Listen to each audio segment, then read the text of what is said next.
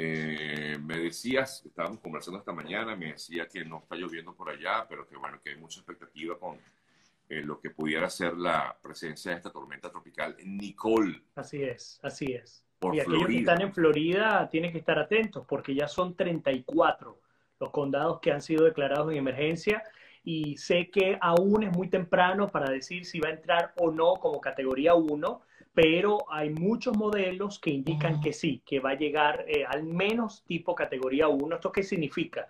Vientos sostenidos entre 45 y 55 millas por hora, así que hay que estar atentos. No va a ser, y tú bien lo dijiste al principio, no va a ser un huracán no va a entrar con la ferocidad con la que entró la tormenta anterior, pero sí hay que, por supuesto, siempre tomar las medidas correspondientes, algo que aprendimos, Sergio, y tú lo sabes muy bien, si te mandan a desalojar, a evacuar tu zona, pues vas a tener que irte, porque lo peor que puede pasar es que se repita de alguna manera, si sea en menor grado, lo que ocurrió, por ejemplo, en el caso del huracán Tal cual, tal cual. Así que lo recomendable siempre es estar pendiente de las noticias locales. Así eh, es. Amigas, amigos, o sea, ustedes si vive en Tampa, pues procure buscar las noticias de los canales locales o si está en, bueno, en cualquier lugar donde se encuentre, porque justamente los canales locales se dedican a eso, darles información de lo que está pasando en la zona. Si ordena una evacuación, pues haga caso para evitar cualquier tipo de inconveniente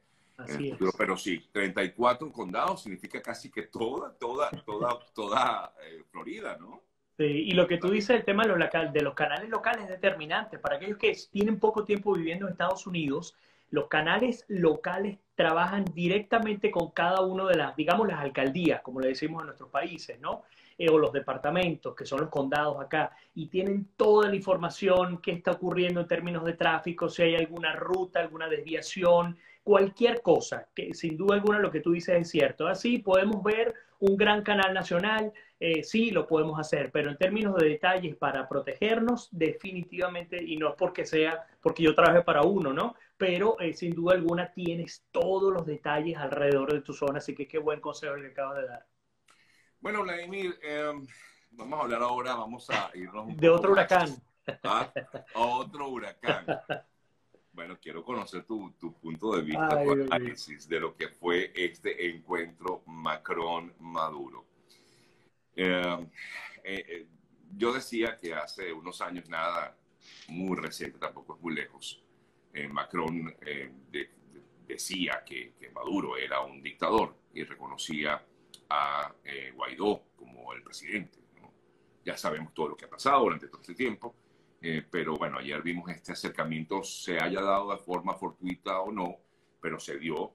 es un acercamiento y algunos afirman, y es lo que quería preguntarte, Vladimir, algunos afirman que esto pudiera ser eh, la, posición que tendrían algunos países de Europa con respecto a la administración de Maduro. ¿Qué piensas al respecto? Wow, son varias cosas que, puedo traer a la mesa, ¿no? Primero busquemos el contexto, una reunión eh, en torno a un tema que ha sido una gran hipocresía internacional. Hablar de cambio climático y hablar de acciones colectivas es una gran mentira y me hace recordar aquellas críticas que recibían estas organizaciones por parte de expresidentes como el caso de Donald Trump. Maduro tiene nueve años destruyendo la selva amazónica venezolana, pero a, un nivel, a una velocidad que ni siquiera con Hugo Chávez se llegó. Entonces, ¿por qué comienzo con este punto? Bueno, porque tenemos una reunión de políticos que, bajo el principio común de la hipocresía, están hablando de un tema estéril porque no van a resolver absolutamente nada. Comencemos por allí. Esto en un primer lugar. En un segundo lugar, ya comenzando a meterle la chispa política, que sé que es lo que están esperando, eh, Europa, si, Estados Unidos lee mal eh, eh, lo que ocurre en muchas partes del mundo, incluyendo América Latina, a mi modo de ver mucho peor Europa de cara a América. ¿Por qué? Porque Europa tiene un concepto de socialismo que es totalmente distinto al que tenemos nosotros en América. Ese concepto de socialismo europeo es un concepto basado en igualdad, en efecto, pero en prosperidad y en generación de capital, que es algo que no, como que no, no coincide con los modelos americanos. Entonces, muchas veces esta gente piensa, y aquí viene la primera alarma, la primera red flag, como le llaman acá, piensan que en el continente se puede replicar algo similar y vemos un Macron diciendo es que el continente se está recomponiendo. ¿Qué significa eso? Esa sería mi primera gran pregunta para Macron. Más allá de que se le dio la mano, que si el tipo es presidente, que si lo reconoció, que si no lo reconoció, que ustedes saben que los políticos a este nivel me tienen sin cuidado, sobre todo cuando se trata de Venezuela, y lo que ellos digan o no, sin cuidado, porque que reconozca o que no reconozca, no va a haber mayor diferencia, y voy a hablar en específico pues, las razones por qué. Ah, pero el preguntarse, Sergio, ¿cómo que se está recomponiendo el continente? ¿En qué contexto lo estás diciendo? Cuando acaba de ganar Lula, cuando ganó recientemente Petro, cuando ganó Boric en, en Chile, cuando se supone que vienen unas elecciones adelantadas en Venezuela para el 2023, ¿a qué te refieres? ¿A que la recomposición implica que el continente se está inclinando a la izquierda y que solamente quedan prácticamente tres países de América Latina que están en el centro o en la derecha? Y eso es una alarma, por supuesto. Ahora, ¿Europa ha sido determinante en la lucha para conseguir la libertad en Venezuela? La respuesta es no. No, vemos Noruega, cómo ha funcionado como una especie de circo, de carpa, que sirve para que aquellos eh, trabajadores del circo, incluyendo los payasos, se reúnan y hagan pues lo que ya nosotros hemos visto. Así que a mi modo de ver, y la primera lectura, Sergio, es número uno, si Macron le dijo presidente o no a Maduro, a mí me tiene sin cuidado. Yo creo que no va a quitarnos ni a ponernos. El tema de la legitimidad es de cara a, los, a, a la ciudadanía, al pueblo. Maduro no es legítimo dentro de Venezuela, pero es el que gobierna, es el que manda. Desgraciadamente es el que manda.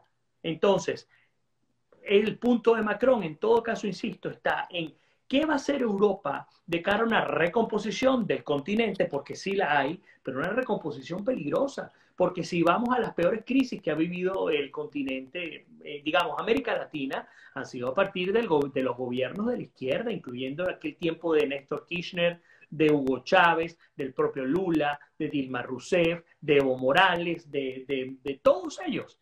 Entonces uno se pregunta, y es la, insisto, es lo que yo quisiera cuestionarle a, Macron. ¿A qué te refieres con la recomposición del continente? Ahora, pero será en todo caso, la de pudiera ser una puerta que se abre para el reconocimiento que tanto se ha dicho en los últimos, sobre todo en las últimas semanas, reconocimiento por parte de gran parte de Europa hacia la administración de Maduro, inclusive eh, pues España, por ejemplo, pudiera, se ha especulado muchísimo que pudiera reconocer como tal a Maduro. Eh, no sé. Sí, y ahí es donde viene el peligro. Ahora comencemos a hablar de esos peligros. Eh, ¿Quiénes tienen las riquezas venezolanas represadas, si queremos decirlo de alguna manera? Una de ellas es Estados Unidos y hemos visto cómo parcialmente ha comenzado a flexibilizar sus medidas y por otro lado eh, lugares como Gran Bretaña, que tiene mil millones de dólares en lingotes de oro, pero no solamente Gran Bretaña, hablar de Portugal y los negocios que tenía Portugal también con el régimen venezolano. Entonces, el problema detrás de un posible reconocimiento de Europa no es político, esto no va a ser más fuerte al, régimen dentro de Venezuela necesariamente, pero sí lo puede hacer más fuerte económicamente. Porque en la medida en la que esos bienes venezolanos que le, que le pertenecen al Estado se le entreguen a un régimen que no consideramos legítimo, pues entonces ahí vamos a tener, digamos, el régimen va a tener una manera de oxigenarse aún más. Entonces sí, y además esto está en paralelo a lo que se ha dicho, un secreto a voces, que el mm, presidente Biden, la administración del presidente Biden podría, presuntamente, en enero, es decir, en dos meses, ya quitarle el respaldo a Guaidó y continuar su camino que nunca terminó, porque yo quiero que estemos claros, las negociaciones internas con el régimen de Maduro nunca cesaron. Y esto es parte de la geopolítica internacional. No cesan, siempre hay negociaciones secretas y esto se ha mantenido. El asunto está en que ya podemos comenzar a ver un Maduro un poco más cómodo, no solamente viajando hacia Egipto, sino de pronto lo vemos aterrizando en la próxima cumbre en París y uno comienza a preguntarse qué pasa con las órdenes de la Interpol y comenzamos, digamos, a relativizar todo hasta que otra vez esta gente se siente libre en el mundo, que digamos que este es otro paso, que sería otro beneficio, pero personalísimo para estos individuos. Bueno, de hecho, por aquí consultaba a alguien, preguntaban acerca de cómo es posible que pueda viajar así tan, tan libre. Bueno, hay que recordar que Egipto mm, es uno de los países que efectivamente pues, no ha dicho... No tiene acuerdo. O sea, entonces, por tanto, pues no tiene eh, ese inconveniente, digamos, de viajar. Em, y básicamente una orden de detención eh, que se pueda dar, imagínense ustedes, eh, lo veo como muy difícil. Incluso si, si Maduro llega a viajar a París, tampoco eso va a ocurrir. O sea, pero depende, ahí vamos, eso depende del contexto, porque si tú tuvieses, y ahí vamos ahora sí a la crítica a Macron, si tú tuvieses un presidente francés que, insisto, más allá de la mano, porque también les puedo decir, cuando él le habló a voz baja, con un tono muy bajo a Maduro, a mi modo de ver le estaba diciendo, hey, tenemos que ver cómo resolvemos el desastre que tienes allá. Eso fue mi lectura y me pareció una lectura muy europea porque así son. Mira, vamos a ver cómo a través de un diálogo, una, de un acuerdo podemos resolver, porque tienes un desastre allá, pero hay que resolverlo. Eso fue lo que yo leí. Ahora, si se supone que la Unión Europea está trabajando mancomunadamente con Estados Unidos, si se supone que hay una orden em, del Interpol para detener a Maduro, si se supone que hay incluso una recompensa en contra de Maduro, y Maduro aterriza en Francia, esto vota completamente por la borda cualquier tipo de seguridad jurídica em, para aquellos que están buscando justamente justicia eh, en torno a este tipo de detenciones. Esto, yo, esto no creo que ocurriría en Inglaterra, yo creo que iría preso, yo creo que podría ir preso en Alemania, pero yo no estoy ahora tan seguro en, de España de ninguna manera, no lo veo, no lo veo, ni en Portugal ni en Francia. Entonces sí, es una, es una alarma, pero es una alarma que no es inesperada, insisto. Los europeos están acostumbrados a que aunque les bofeteen la cara 80 veces, se vuelvan a sentar. Y tiene lógica. Los europeos son los que han vivido los peores embates de las guerras mundiales, por ejemplo. Entonces, no me extraña que esto ocurra, ya ocurrió con Noruega, incluso con el Vaticano. ¿Cuántas veces el Vaticano ha servido de comodín para el, para el, para el régimen de Maduro y antes para el propio régimen de, de Chávez? Sí. Ahora, Vladimir, eh, por supuesto, vuelve a salir a colación el tema de estas negociaciones, conversaciones, que ya lo hemos hablado en otras ocasiones y bueno, caemos en lo mismo, pero ajá, vuelven a hablar, incluso Macron dijo que se iba a reunir con, con Fernández, con Boric y con Petro para hablar de Venezuela. Y ayer también sale Canadá diciendo que sí, que hay que insistir en ese bendito diálogo, que al final yo no sé qué es lo que va a, salir, va a salir si es que se da como tal esa conversación entre el régimen y la oposición. Bueno, tú sí sabes que va a salir. Bueno, pero, pero claro. Tú más que nadie sabes que va a salir de ahí, porque tienes años retratando los diálogos desde la mesa de diálogo allá en el Hotel Meliá Caracas con Hugo Chávez. Desde aquel entonces, ¿cuántos años son, Sergio? ¿20 años de diálogo? Desde el año 2002, ¿no? Dos, del 2002, 20 años de diálogo, cuando estaba el, ex, el expresidente colombiano... Gaviria.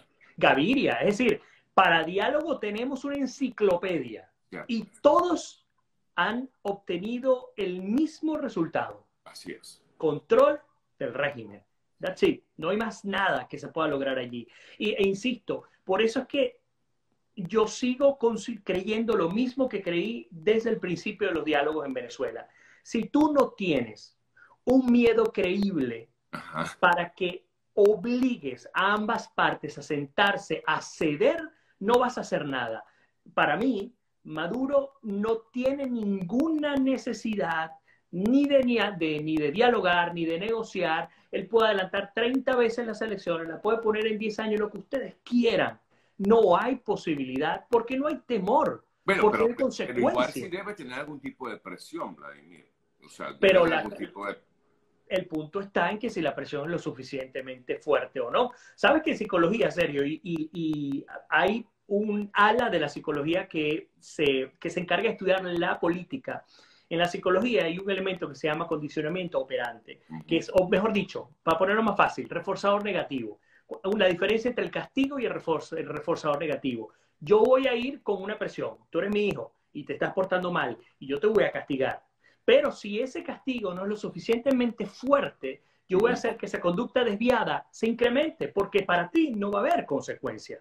Entonces yo refuerzo negativamente la conducta del individuo. En la política es exactamente igual. Si no vamos a ver a Fidel Castro que murió en paz en su cama. Es decir, sí, me puedes poner los bloqueos que tú quieras, yo voy a buscar una vía, voy a secuestrar y voy a esclavizar a mi pueblo, hablando de Cuba.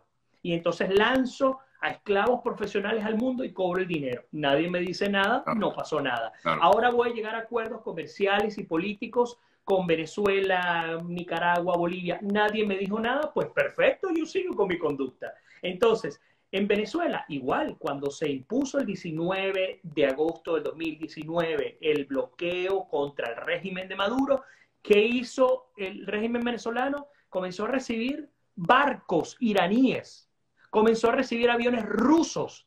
¿Quién les hizo algo?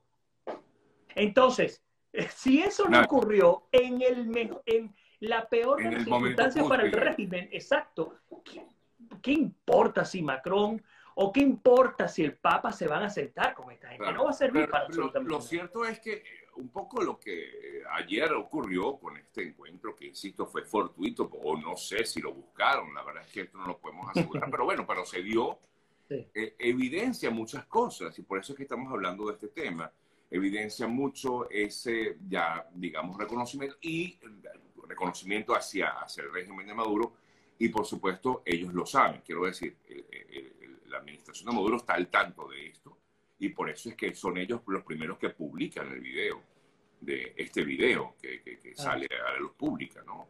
Son ellos los primeros que lo publican porque dicen, mira, aquí estamos nosotros recibiendo el respaldo de Francia. Así es. Una estrategia eh, política espléndida para el, para el equipo de comunicación del régimen de Maduro, 20 puntos. Y es que es así, eh, hay que aprovechar, y es que siempre lo han hecho incluso con la propia oposición, van a reuniones secretas y son secretas de mentiras, son secretas hasta que le dé la gana al régimen. Porque sacan su cartilla, mira, aquí están estos tipos reuniéndose con nosotros y otra vez destruyen a la oposición y a su credibilidad. Así que otra vez, esto, son, esto es un juego de ajedrez, pero tal cual, un juego de ajedrez y además el juego de ajedrez tiene por lo menos cinco fichas de ventaja de la mano pues, del, de Maduro y del régimen venezolano. Ojo, esto, Sergio, esto en, Nicaragua se ve, se está viviendo exactamente igual. Muy poco se está hablando de Nicaragua. Y en Venezuela igual. Entonces, pues mira, lo mejor que le puede pasar al régimen de Maduro, ¿qué es? Poner una cara de, de, voluntad política para mejorar diplomáticamente su país, invitar, fue incluso invitó a Macron a Venezuela, Macron no le aceptó la invitación, yo no creo que pise Venezuela Macron, lo dudo. Eh, incluso el error táctico de Maduro de poner a Jorge Rodríguez a hablar con el presidente francés Emmanuel Macron, incluso no se vio de buena manera, digamos ya hablando desde el punto de vista diplomático, quitando las vísceras del dolor que tengo como venezolano, ¿no? Eh, pero eh, lo que puedo ver es que mientras que en Venezuela sigue, y siempre lo hemos dicho, ¿no? En ese mundo paralelo reconstruyéndose económicamente de las cenizas, eh, a esta gente, bueno, le interesa ahora tratar de irse limpiando y suavizando un poco la política porque ya la fricción y la polarización política en Venezuela prácticamente está eliminada. Es una ventaja para el régimen. Logró doblar las rodillas del pueblo venezolano porque, bueno, insisto, fracaso tras fracaso hizo que, ahí vamos a, los condicionamientos que hablábamos, ¿no? Fracaso tras, fracaso hizo que sencillamente nos desencantáramos de la política y que dejáramos ese perol, ese paquete, ese como coroto, como le decimos en Venezuela, del lado de quien lo tenga y se acabó. Sí.